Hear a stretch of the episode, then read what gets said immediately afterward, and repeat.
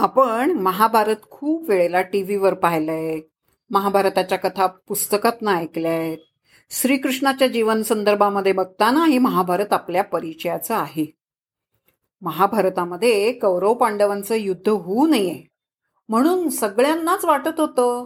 कारण ह्याच्यामध्ये मनुष्यहानी होते वित्तहानी होते नुकसान होतं सगळ्यांचं. हे युद्ध होऊ नये.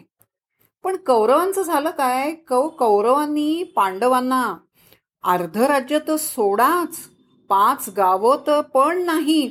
सुईच्या अग्रावर सुद्धा मावेल एवढी जमीन देणार नाही असं अहंकाराने सांगितलेलं तुम्हाला सगळ्यांना गोष्टीच्या रूपानं माहीत असेल.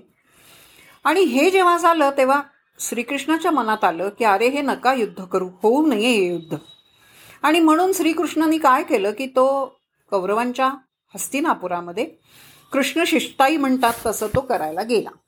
आणि तो गेल्या म्हटल्यानंतर त्याचं स्वागत आगत शिष्टाईसाठीच त्याला कृष्ण शिष्टाईच म्हणतो आपण गेला होता. आणि तो येणार आहे म्हटल्यानंतर शकुनी आहे ना तो कपटी आहे. दुर्योधन आणि दुःशासनाला त्यांनी भितवलं किंवा बिघडवलं त्यांनीच असं म्हणायला लागेल.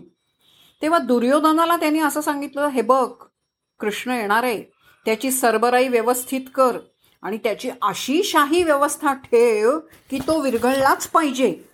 त्यामुळे तू मस्त व्यवस्था कर त्याची. आणि दुर्योधनही तसाच ना? आणि त्यामुळे त्यांनी केलं काय? श्रीकृष्ण जेव्हा आला तेव्हा त्याचं जंगी स्वागत केलं. सगळी सरबराई केली व्यवस्थित. आणि हे सगळं केल्यानंतर शिष्टाई तर फसली.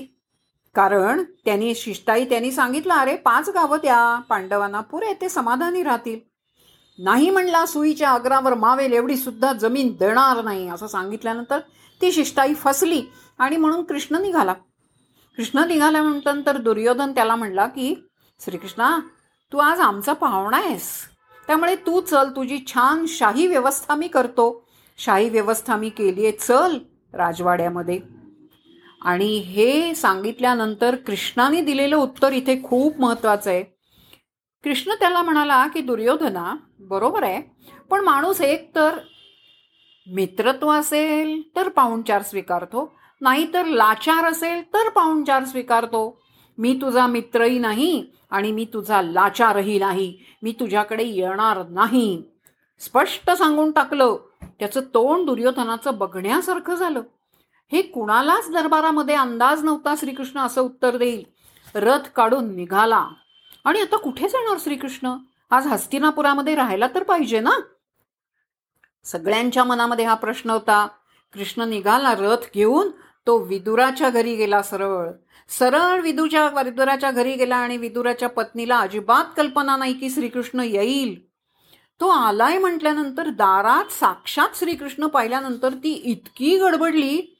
एकटीच होती हो घरी कारण विदूर दरबारामध्येच होतात. आणि भगवान श्रीकृष्ण पाहिल्यानंतर ती इतकी भांबावली की तिने त्याला बसायला आसन दिलं.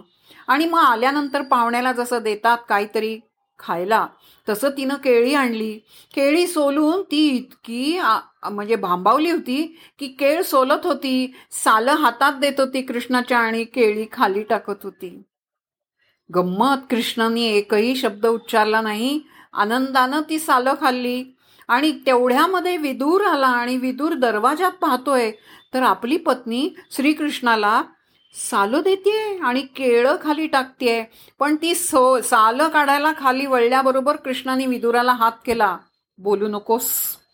आणि त्यानं ती साली खाल्ली विदूर आत आला आणि हे विख्यात आहे बरं का की श्रीकृष्णाच्या ह्याच्यात त्यांनी काय श्रीकृष्णाने खाल्लं.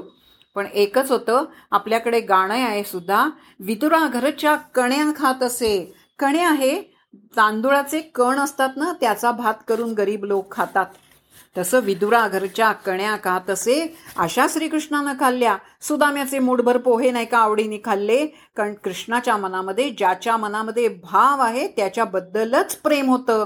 आणि म्हणून ही कथा फक्त कृष्णशिष्टाईची नाही तर कृष्णाच्या मोठेपणाची आणि विदुराच्या भक्तीची विदुराच्या पत्नीच्या भक्तीची कथा आहे.